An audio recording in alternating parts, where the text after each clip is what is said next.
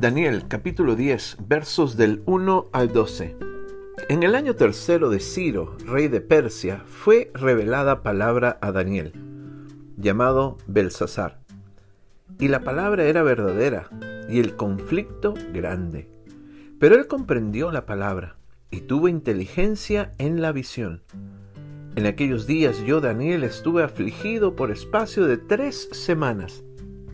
No comí manjar delicado, ni entró en mi boca carne ni vino, ni me ungí con ungüento, hasta que se cumplieron las tres semanas. Y el día veinticuatro del mes primero estaba yo a la orilla del gran río Hidekel. Y alcé mis ojos y miré, y he aquí un varón vestido de lino y ceñidos sus lomos de oro de Ufaz.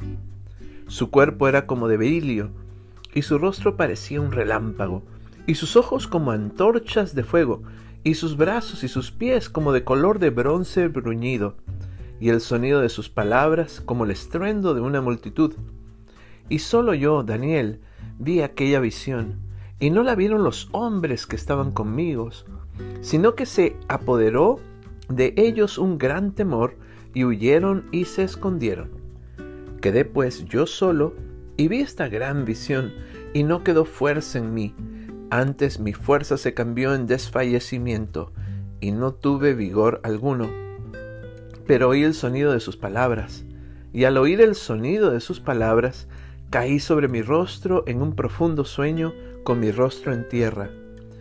Y he aquí una mano me tocó, e hizo que me pusiese sobre mis rodillas, y sobre las palmas de mis manos.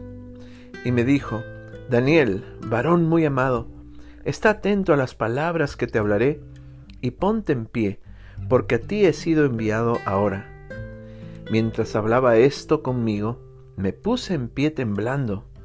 Entonces me dijo, Daniel, no temas, porque desde el primer día que dispusiste tu corazón a entender y a humillarte en la presencia de tu Dios, fueron oídas tus palabras, y a causa de tus palabras yo he venido.